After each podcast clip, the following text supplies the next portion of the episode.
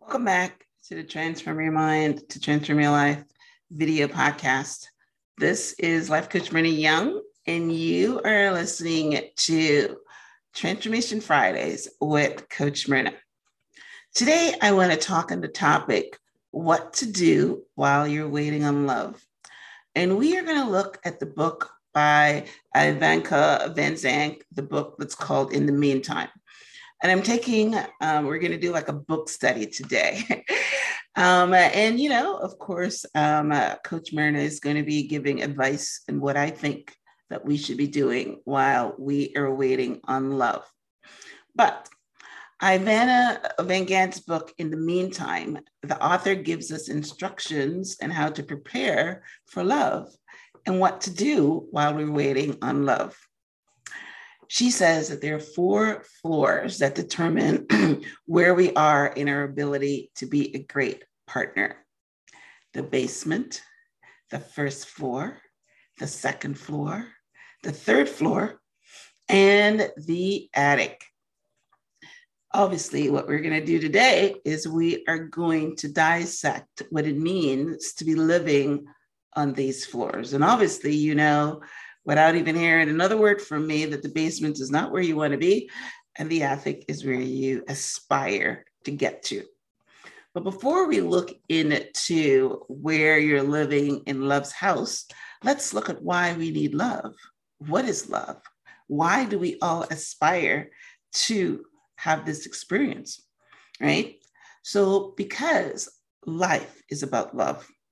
Love is the only true meaning of life. And if you've lived life and you've missed love, then you haven't really lived, right? They say it is better to have loved and lost than to have never to have never loved at all. So you want to have that experience. you want to be, it takes you from the body to the spirit because love is spirit, love is energy. And this body that we have is just matter. Okay. So being alive means that we are occupants of love's house. Whether you're living in love or not, you're occupants of love house. And we are accountable to love's rules because it has rules.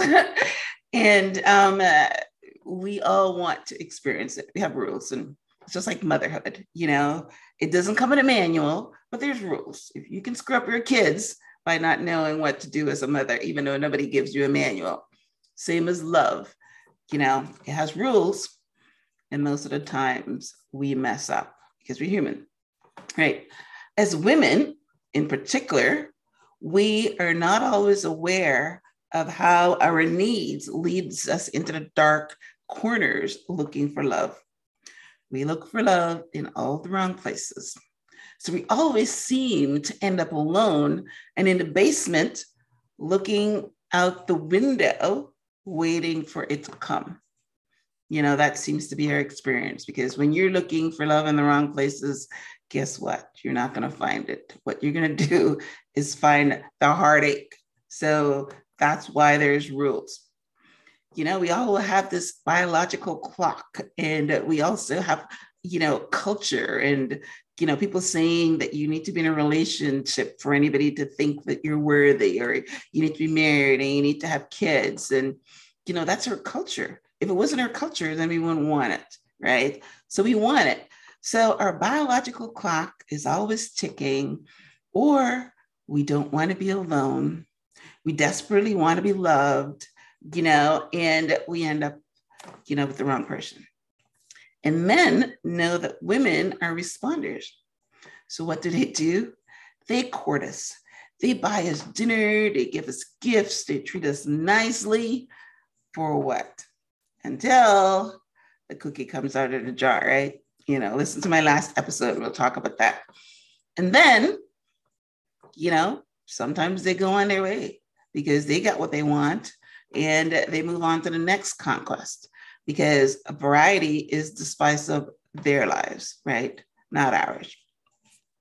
So, while you're in the meantime waiting on your next relationship, we have to you have to know where you live and you have to become aware of what you need to work on so as that you can move up to the attic.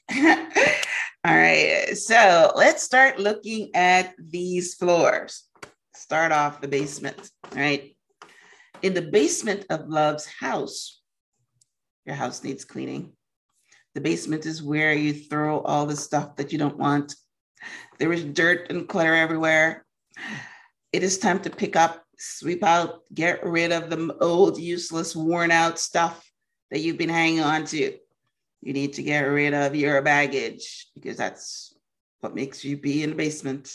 You got all this baggage, you got this luggage that you're carrying around on your backs, right? It's a dirty job, but someone has got to do it, and that someone is you. You can't play in a dirty basement. Most basement dwellers become angry and resentful, blaming others for their misery. How many of you know that victims have no power? You and only you are responsible for the choices in your life. If you went after that man, even though you know he had a girlfriend or he had a marriage and you ended up being in the basement alone and hurt, it's a choice that you made. You can't blame him. You made that decision on your own, right? So stop blaming others. Unfortunately, victims of love can never seem to find anyone to love them the way they want to be loved. They're always being cheated on, treated badly, used up, and dumped because they go into it with a need. They go into it needy. And when you're needy, someone's always going to take advantage of you. In relationships, basement dwellers are obsessed with issues related to survival. They hang on to people in order to survive. A battered spouse lives in the basement. A friend of my daughter tells me the other day that she'd pick any man because she can't be alone. When she's alone, she can't get up out of bed. So that's a basement dweller, right? You take the abuse because you need a warm body or you need somebody. Whatever it is you need, you need to be with a man. So it's never going to end well. Right. So, what do you do if you find yourself living in the basement? This is a coaching show. I'm going to tell you what you need to do. You need to take back your self respect and set up boundaries and how and how you want to be treated, right? Throw out the baggage that you've been holding on to. I know that you collected it and stored it up from the hurt all the way back to your childhood and what every man has done to you. Now it's time to talk to a therapist or a coach and uh, let them go, right? See them as colored balloons and they're floating away.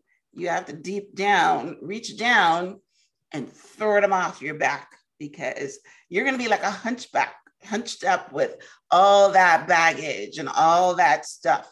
You need to throw out your baggage and your dirty laundry. Because if you don't, you will take them into your next relationship. And it would also end. And you will also be in the basement again. All right. So that's what you got to do for the basement. All right. Now, the first floor is a little better. You're moving on up. but like I said, you must know the rules if you want to play the game. You are the love that you seek. That's one of the rules, right? You are the companionship you desire. One of the rules, right? When you live on the first floor of love's house, you are still occupied or preoccupied with physical love and satisfaction. You are still asking yourself, why aren't I pretty enough, desirable enough? Why isn't anybody loving me? Why can't I find a man? You feel incomplete and worthless. You are probably blaming your parents for not loving you enough or something. You have to make self care a priority. So tell yourself you can't find anyone to love because you are not thin enough.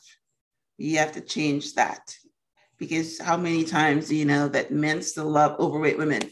So you so you can't go around saying that nobody loves me or I can't find a man because I'm overweight. And even if you are overweight, what do you do? When you look in the mirror and you see something you don't like, you and only you have the power to change it.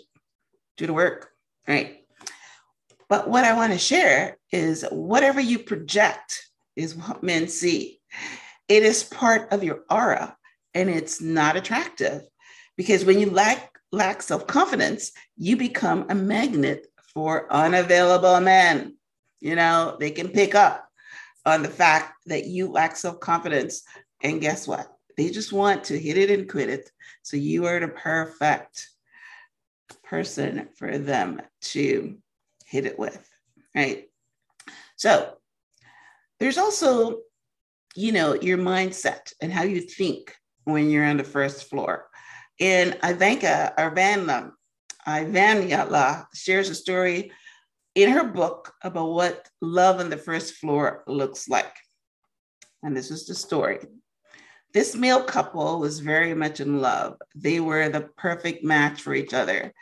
The problem was that one of them was living as an openly gay man, and the other was living in the closet. Not only was living in a closet, but he was living with a woman and engaged to be married. This is so sad. I shouldn't be laughing because this is really serious stuff, right?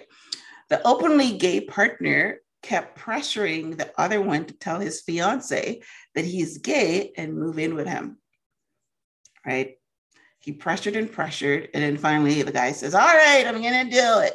I'm going to go home and I'm going to tell her that I'm gay and I want to um, move out because I'm in love with someone else. So he goes home to do that.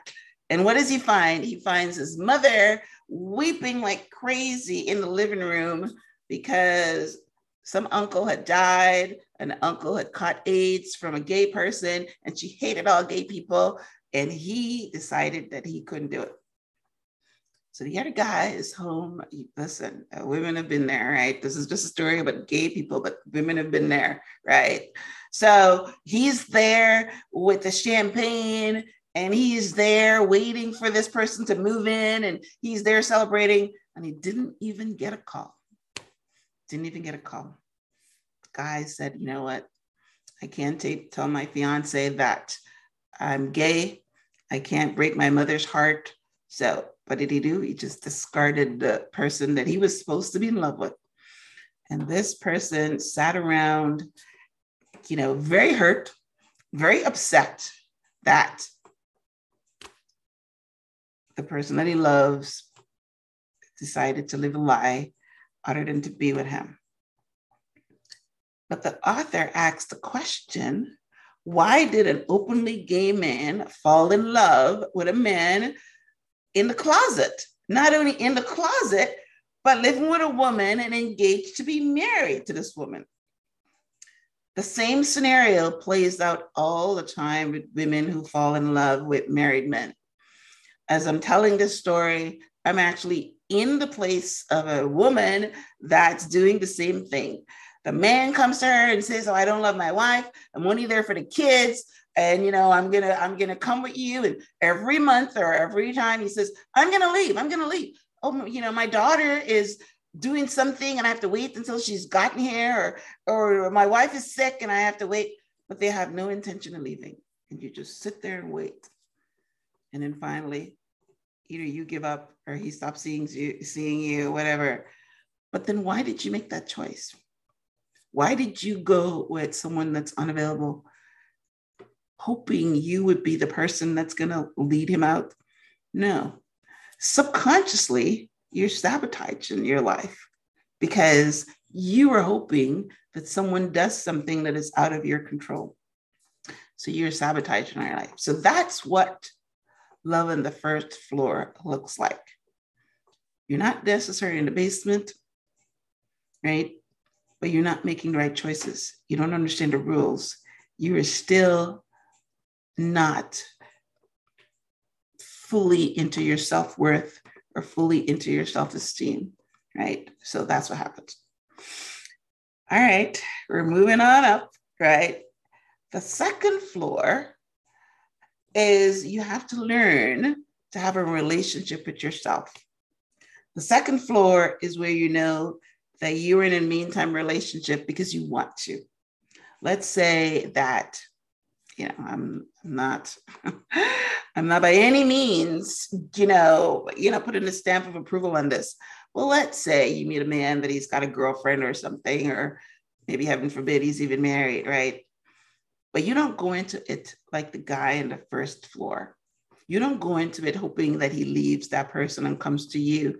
You go into it with your eyes wide open. You go into it because you know this is just an in the meantime relationship. Maybe you one of these people that just want physical sex. You don't want anything more. So if he decides to not come one day, you're good because you are in it knowing that it wouldn't last. You are in it because it is an in the meantime relationship. People have those all the time. It's a really bad thing to do because one of love's rules is that you don't know when you're going to fall in love. So you might go in it thinking that you're only going to be here for a little bit, right?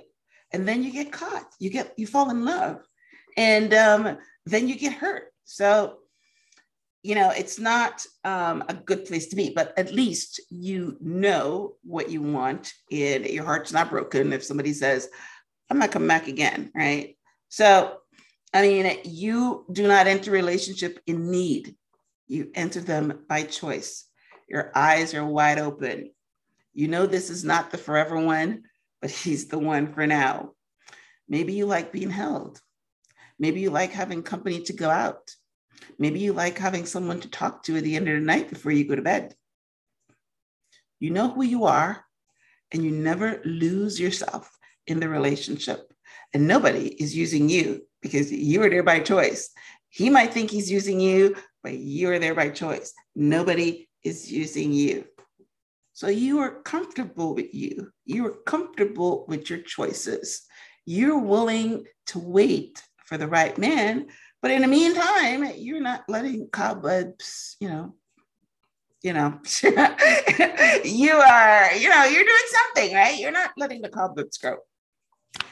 All right. So let's get on to the third floor. We're moving on up, right? So living on the third floor is a cakewalk because you have all the information you need to move through any situation. You understand that love is an energy that heals everything. You learn to apply it to almost every situation.